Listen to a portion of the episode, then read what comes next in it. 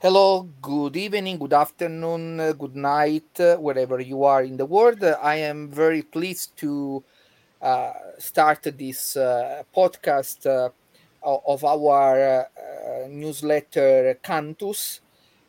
Is a, a newsletter that you can find at cantus.substack.com that include articles, musical scores, and also podcasts and uh, this is one of them. And uh, today we are talking about uh, something that is really, uh, I think, uh, uh, maybe strange for some of you because you don't heard a lot about this composer. And so I'm talking about Carlo Gesualdo, Prince of Venosa, that is indeed one of the most famous and also mysterious composers in uh, Renaissance time for several reasons that uh, we will, of course, uh, um, explain during this podcast. a podcast where I am joined by my friend Jeffrey Levenberg, that is a musicologist and a former uh, musicology professor in uh, Chinese University of Hong Kong, where of course I met him, and we will discuss about that. And he is joining us from New York. So thank you very much, Jeffrey, for participating. Thank you so much for having me. So, uh, Jeffrey, maybe uh, you uh, uh, before we we we introduce uh, the topic. Maybe you you want to say something about yourself for our listeners that maybe are not familiar with your work. Oh, sure. Thank you. Well, as you say, I'm a musicologist and I'm broadly interested in music history, which brought me to Hong Kong, in particular to work on the famed Jesuit missions to China. And I've done some publishing and research on the topic of Chinese and Western relations in music history, but I also have a particular interest in the Renaissance and the music of Carlo Gesualdo in particular. So I'm looking forward to discussing uh, this topic and uh, the broader history of uh, sacred music with you. Yes, so uh, we we call this podcast uh, uh, the prince of music or, or maybe uh, would be better called the prince of musicians because uh, this is how he was called. But uh, um, for him uh, is different uh, as in the case of palestrina. Now palestrina also was called the prince of music but that was a, a kind of honorary title. But in the case of gesualdo he was really a prince. Mm. he, he, was really coming from a noble family and is one of the very few cases of uh, um, members of nobility that also became quite important uh, um, protagonist of the uh, music history. Yes, that's correct. And uh, to make an even finer distinction, because Gesualdo is commonly known uh, as a prince, a musician, even a murderer in some contexts. But he was fundamentally, as you say, a prince. But what my research, along with many others recently, has been to add an additional qualification, and that is to emphasize that he was first and foremost a Christian prince. That is to say, he was not a prince in the sense of Machiavelli, who would separate, dare separate religion, and the state. Gesualdo was born into a family that literally had archbishops, even a soon to be canonized saint. And therefore, when we speak of Gesualdo as the prince of musicians, I would like to underscore, emphasize that he was first and foremost a Christian prince, or as some of my future publications coming out are going to call into question, well, how Christian was he? Actually. Yeah, but uh, having said that, uh, we, we cannot deny that his life uh, was quite uh, tumultuous or adventurous. I don't know how to define it because indeed uh, he was uh, not only involved in the murder of his first wife, Maria d'Avalo, Davalos, but also with his second wife, the, the, the life was not so I mean, so so happy it, it seems, and also he he he, he lose uh, his uh, child. So I, I mean, he, he, has a lot of uh, um, things that uh, make his life. Um, I have to say, from a Christian point of view, at least questionable.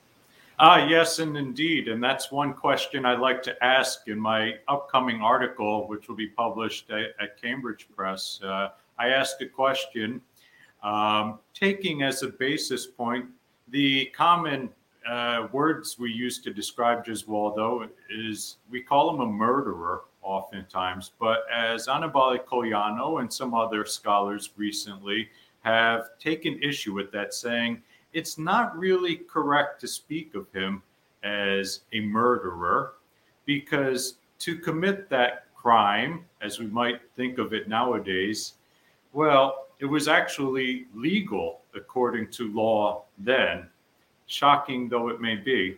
But the question really is by killing his first wife, was Gesualdo actually a Christian? How could a Christian commit such a crime, or as we would nowadays say, a crime of honor, a crime of passion, a delitto d'onore. It seems almost implausible that he could do it. And therefore, there is a really traumatic experience where there's this vacillation and opposition, as it were, between killing somebody as a prince who has the right, almost the divine right, we might say, and somebody who has very deep concerns about the uh, you know about breaking the fifth commandment. Let me ask you a question if i may. Wait say, yes of course. Okay. Say for example that you were to by some unfortunate happenstance encounter your loved one in an affair with another man. Now according to law today you cannot kill them. In Gesualdo's time, you could, so long as you caught them in the action. But just because the law says you could, how would you feel about doing such a thing, killing a family member as a Christian, as the organista at a, a major church in Roma? How would you feel? Could you bring yes, yourself uh, to do it? And that is a, a very interesting question, and uh, we we probably have to uh, specify to our listener that uh, uh Gesualdo killed uh, the wife because she has, she had a lover. So this is uh, uh, the, the reason of the killing. And if I have to answer, what I can tell you is that, of course, it's very difficult to judge today things uh, that happen with the mentality of uh, four centuries ago. But still, uh, we know that for a Christian killing, um, uh, yes, whatever is the reason, uh, is uh, also something sinful. You may say, but uh, uh, you know that uh, Christian kill when they go to war, and this is true. And in that case, is not considered a sin. But um, killing your own wife, I don't know, because even in in the gospel, Jesus say that uh, uh, you know uh, you have not to separate uh, uh, from your wife uh, only in the case of adultery. So, but you say that you can separate. You know, you can kill. You can kill her. So I know I understand that it's complicated to to give an answer because, as I say, it's very difficult to judge. And I know that what you say is true. That for someone in his own position that it has also a family tradition burden to carry. Uh, he was uh, uh, quite forced to to take a strong action if something of that magnitude uh, happened to him. So uh, I, am not judging uh, Gesualdo, but of course. I mean, uh, he's like Caravaggio, no? You, you know, he, he still he, he, they kill someone. So I mean, it's not not all artists uh, were entitled to kill other people, and they. Uh, I mean, it's something that make us think. Indeed, I think that you're explaining it very well because when we have to think about this, our mind is just going back and forth trying to reconcile how somebody could do such a thing when there seems to me to be a real conflict of powers. Um, but what I've come to see differently in Gesualdo's delitto d'onore, if we can still call it a, a so-called honor killing today, is I while I was kind of cooped up, locked up in Hong Kong, so to say, while we're dealing with the pandemic, I had a seemingly crazy idea.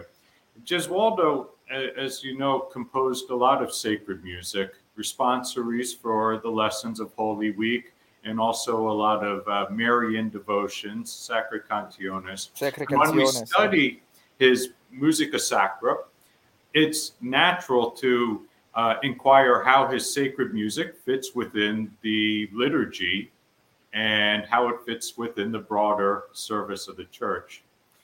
I got this crazy idea. I hope it's not too crazy, but perhaps you and your listeners, readers, and those that adjudicate my publications will, you know, take issue with. I had the idea that we should actually check the liturgical context of the day or the night in which he killed his wife and her lover, and to see what precisely the church was reading in its lessons, uh, what it was singing in terms of its sacred music, what may have been performed that day in Napoli. And the results, if my calculations of the 400 some years ago are correct, are pretty striking because according to my calculations, Gesualdo killed his wife and her lover on the day in which the church, the Roman church, that is, read one of the few lessons that sanctions or describes and allows a vendetta killing of a princess and her husband. And coincidentally, the musicians at their wedding are slaughtered as well. So it's a very musical lesson.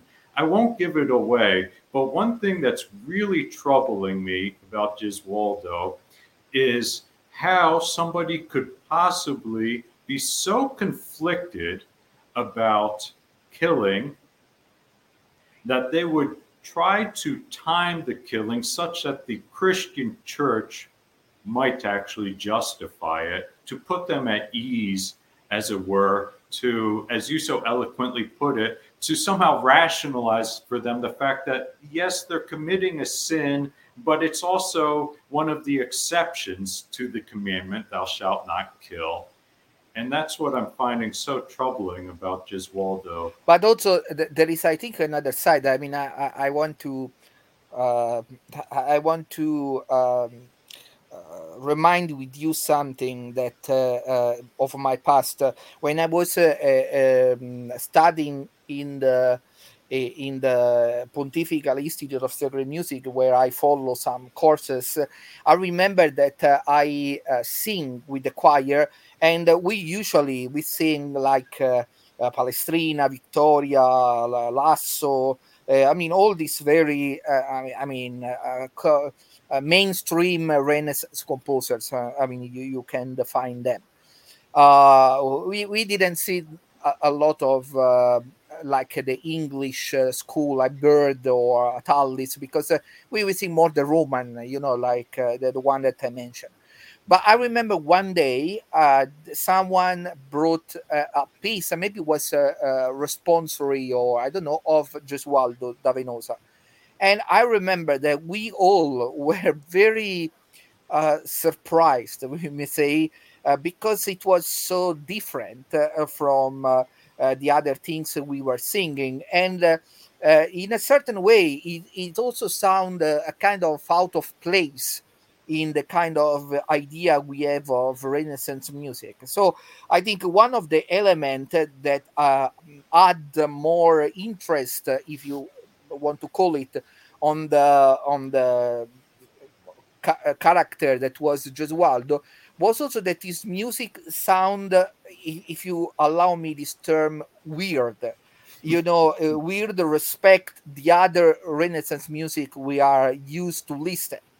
Uh, so uh, don't don't you feel that is also maybe this one of the reason that, that also uh, why also other composer like uh, I don't know Stravinsky, for example, uh, became interested in, uh, in Gesualdo or, or, or, or other. Oh, absolutely. I think you put it very well. And I would invite uh, your listeners who perhaps if they have not heard the music of Gesualdo before to just give it a try online because that first impression is so astonishing. I remember the first time my teachers at the conservatory introduced me to Gesualdo's music and the infamous story of his life and works. And you're you're absolutely right. It not only just sounds weird, it actually, you know, just makes your draw your jaw drop or your face kind of, you know, squinch together at the sheer sound and morbidity of his music. And it's something that speaks to us to this very day. And I guess that's what makes it so fascinating that it's able to continue to make that impression, even though this is, you know, now 400 some years later, long after Wagner, long after Schoenberg, long after Varese, et cetera, et cetera. And it just has that amazing impact on us. Um, but we cannot forget at the same time that there is a possibility that no matter how weird his music may sound to us, it's possible that it is still part of the tradition. Gesualdo, after all, by some accounts and theories, studied with uh, Giovanni da Macque, who was trained in the Roman Palestrinian style. And yeah, some, some other people very some, traditional some other people uh, say that he studied with uh, also with Pomponio Nenna. Ah, yes, uh, that is another uh, popular uh, composer, uh, and certainly, of course, he, he he he was a skilled composer, a composer, but it's only that his music sound so uh, uh, uh, out of the context of the other Renaissance music. You know, when when I sing it, I remember because I didn't sing um, a lot of his music. I have to say frankly, but uh, when I sing his music. me and the other, uh, we have all, all, all the same impression. I mean, there were discord that you don't expect to hear in a Renaissance piece and and also i, I have uh, um, uh, maybe is my thought and uh, maybe you can disagree with me but uh, for example one of the, his most famous uh, um, um, sacred uh, P, uh, sacred uh, collection are the responsories for the Holy Week, no? And of course, we know that the text for the responsories are so dense and so uh, rich of uh, drama. We, we, we, may say really drama, a religious drama. You know, he, he talks about the tenebrae factae sunt. You know, I mean, all these texts. So I, I think that uh, probably Gesualdo have chosen to uh, put in music these pieces because uh, these texts because match very well with his own musical temper temperament. I don't know what what if you agree with me. Oh yes, indeed. I think the idea of referring to his music not so much as simply uh, sacred music, but indeed a liturgical drama is a very apt way of putting it, but also something that's got a very long tradition going back even to the medieval period. Um, but it is true, as you say, to just try to sing Gesualdo's music for the first time. It's almost impossibly difficult because there's always a, a twist or a turn, an unexpected corner. And it really makes me wonder who exactly was able to sing this in his time. And it's one of the mysteries we still do not know the context it was sung in. It was probably for the Cappuccini uh, church in Gesualdo, but we don't know much about the performers how they rehearsed, and if indeed that difficulty, the strangeness, is about expressing the pathos, the drama of the uh, Holy Week liturgy. So I do think that's a that's a very good point you bring up. Yes, and also uh, uh, some people uh, say that uh, even if he was uh, quite respected also for from some other composer at this time. The real uh, Gesualdo uh, Renaissance was probably in the past century, you know, where uh, many uh, more scholars start to study him. And uh, as I mentioned before, also composers as Stravinsky uh, made composition in his honor.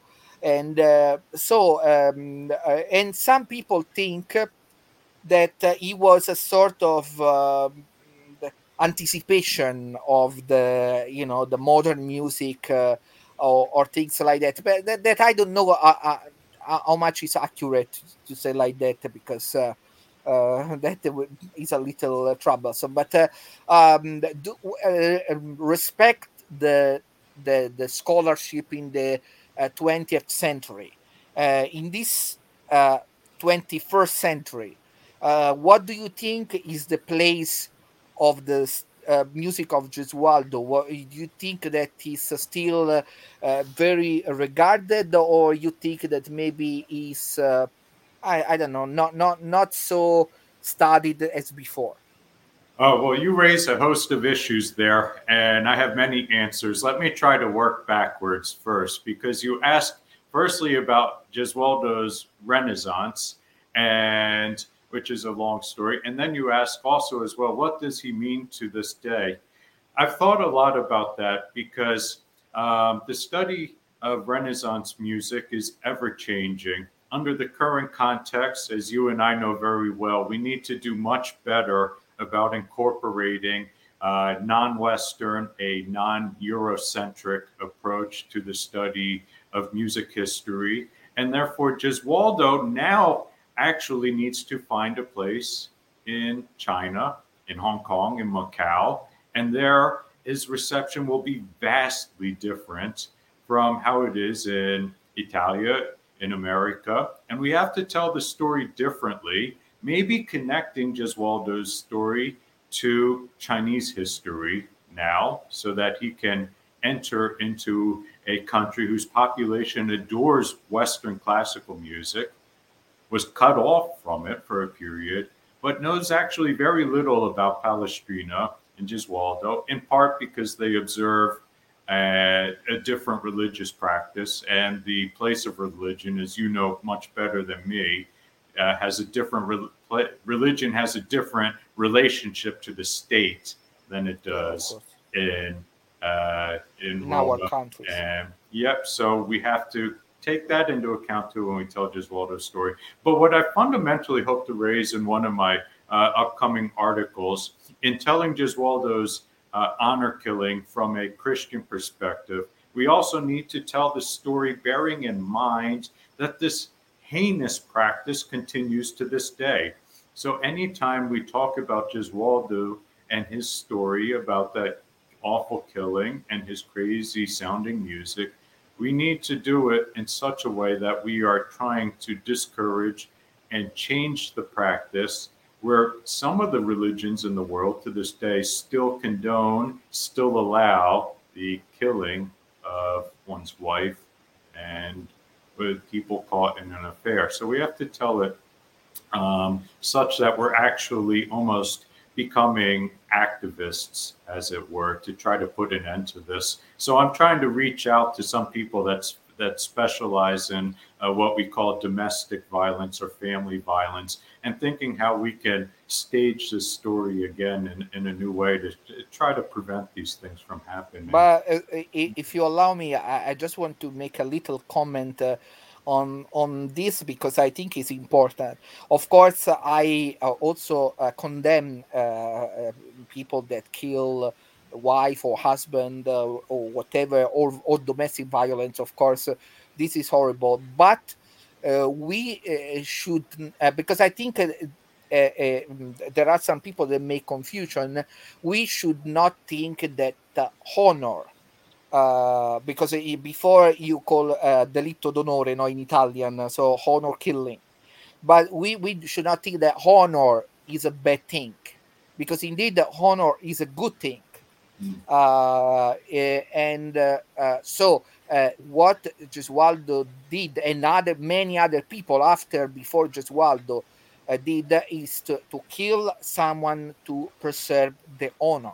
And of course, we know that uh, it's wrong to kill someone, but it's not wrong to care about your honor because the honor is something important. So uh, I think this is uh, um, uh, mm, uh important to understand. Also, a little to, I, I mean, to not not to condone, but to justify what Gesualdo did. That uh, Gesualdo did not kill the wife for fun, but because uh, for, as you said before, for the uh, rule of the of of his time, that was necessary to preserve the honor.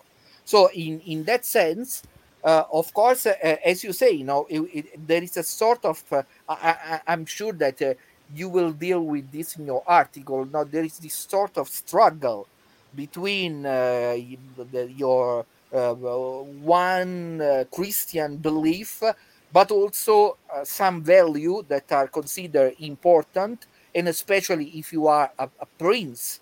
I mean, a prince in his time was not a prince today, and, and I, and I think uh, I'm sorry if I say this, but uh, I think if, uh, that for a European, it's probably easier to understand this than for an American because uh, you you don't have like this kind of nobility. So you you you you don't know what is a, a count or prince. Mean, you know, but you never live. I mean, I also uh, I I I not only live, but I I meet some of them. But uh, of course, you meet them now, you they they they get their title, but just that. But before, they were the the, the leadership. You know, they, they were the, the, the people that have power, money, uh, that they decide uh, life and death. So it was very different to be a prince in the time of Gesualdo that being a prince today.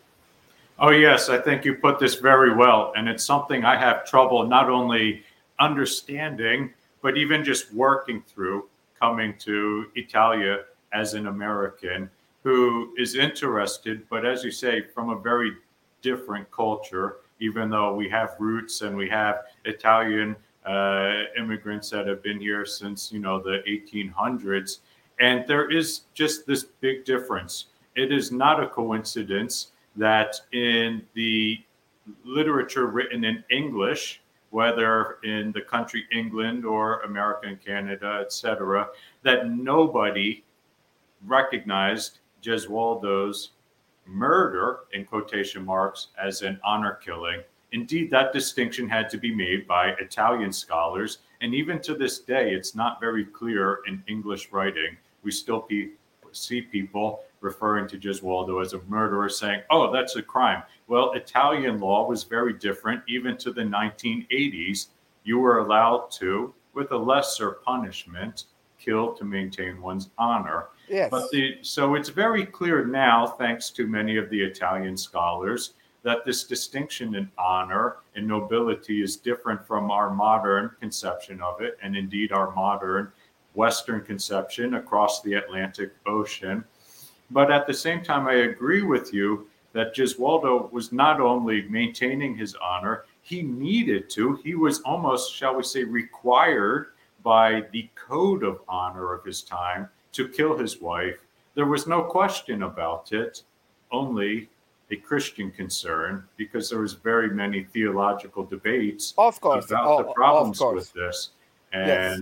that's the, the dilemma that I'm afraid we will have to wrestle and debate just yes. as he had to in his mind. But but uh, also uh, we, we need to consider that uh, if the wife uh, was the wife was unfaithful, it means the the heir can be not his real sons. So that for you know a noble family, it means uh, that have many properties and things.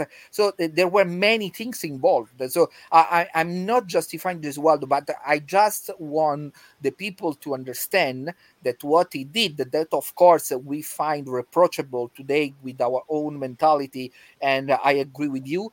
But in his own time was something that uh, was uh, justifiable uh, under many uh, circumstances and point of view. So, so I, I mm, to conclude our uh, pleasant talk, I, I want to ask you.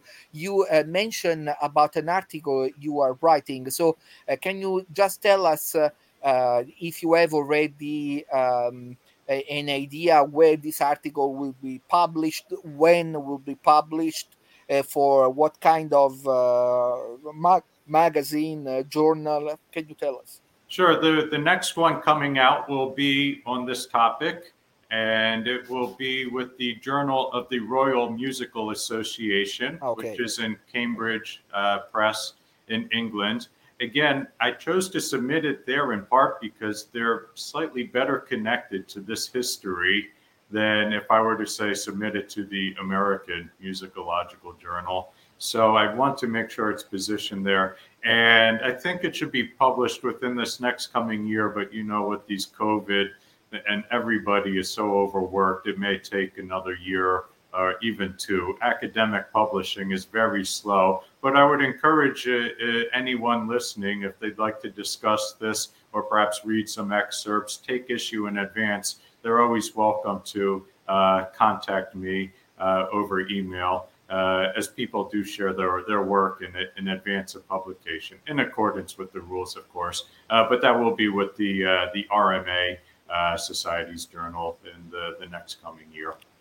Okay, so thank you. We, we of course, are looking forward to uh, know what are your findings about uh, this uh, uh very peculiar composer that I hope uh, with our discussion uh, we, we were able to raise some interest in our listeners because indeed is very very interesting. And as Jeffrey suggests today with YouTube you can just go there and write the name uh, Carlo Gesualdo, Prince of Venosa, or and you will really be very surprised to hear something that uh, probably is not uh, what you expect uh, from Renaissance music, but still very interesting. So uh, I hope you will have the occasion. So I want to thank uh, Jeffrey for his time and for sharing with me and with our listeners uh, his own studies about uh, Gesualdo, and of course, I, look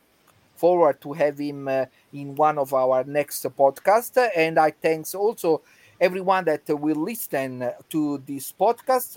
Uh, I want to remind you that if you want more content or also ex- ex- sorry exclusive content, you can go and sign our newsletter that is. Uh, um, Cantus, C A N T U S, dot uh, substack dot com. And there you will have also articles and you will have uh, uh, scores. And there is uh, uh, there are two plans, or indeed three plans. Uh, founding members that pay, I think, $210 per year and they get everything and then we have uh, uh, the paying member and uh, and now there is a, a special offer is 10% discounted. So please go there and uh, and but this, there is also a place for free uh, subscribers. So uh, i hope to see every one of you there and thank you jeffrey for your participation. Thank you. Thank you. Thank you very much to everyone and bye bye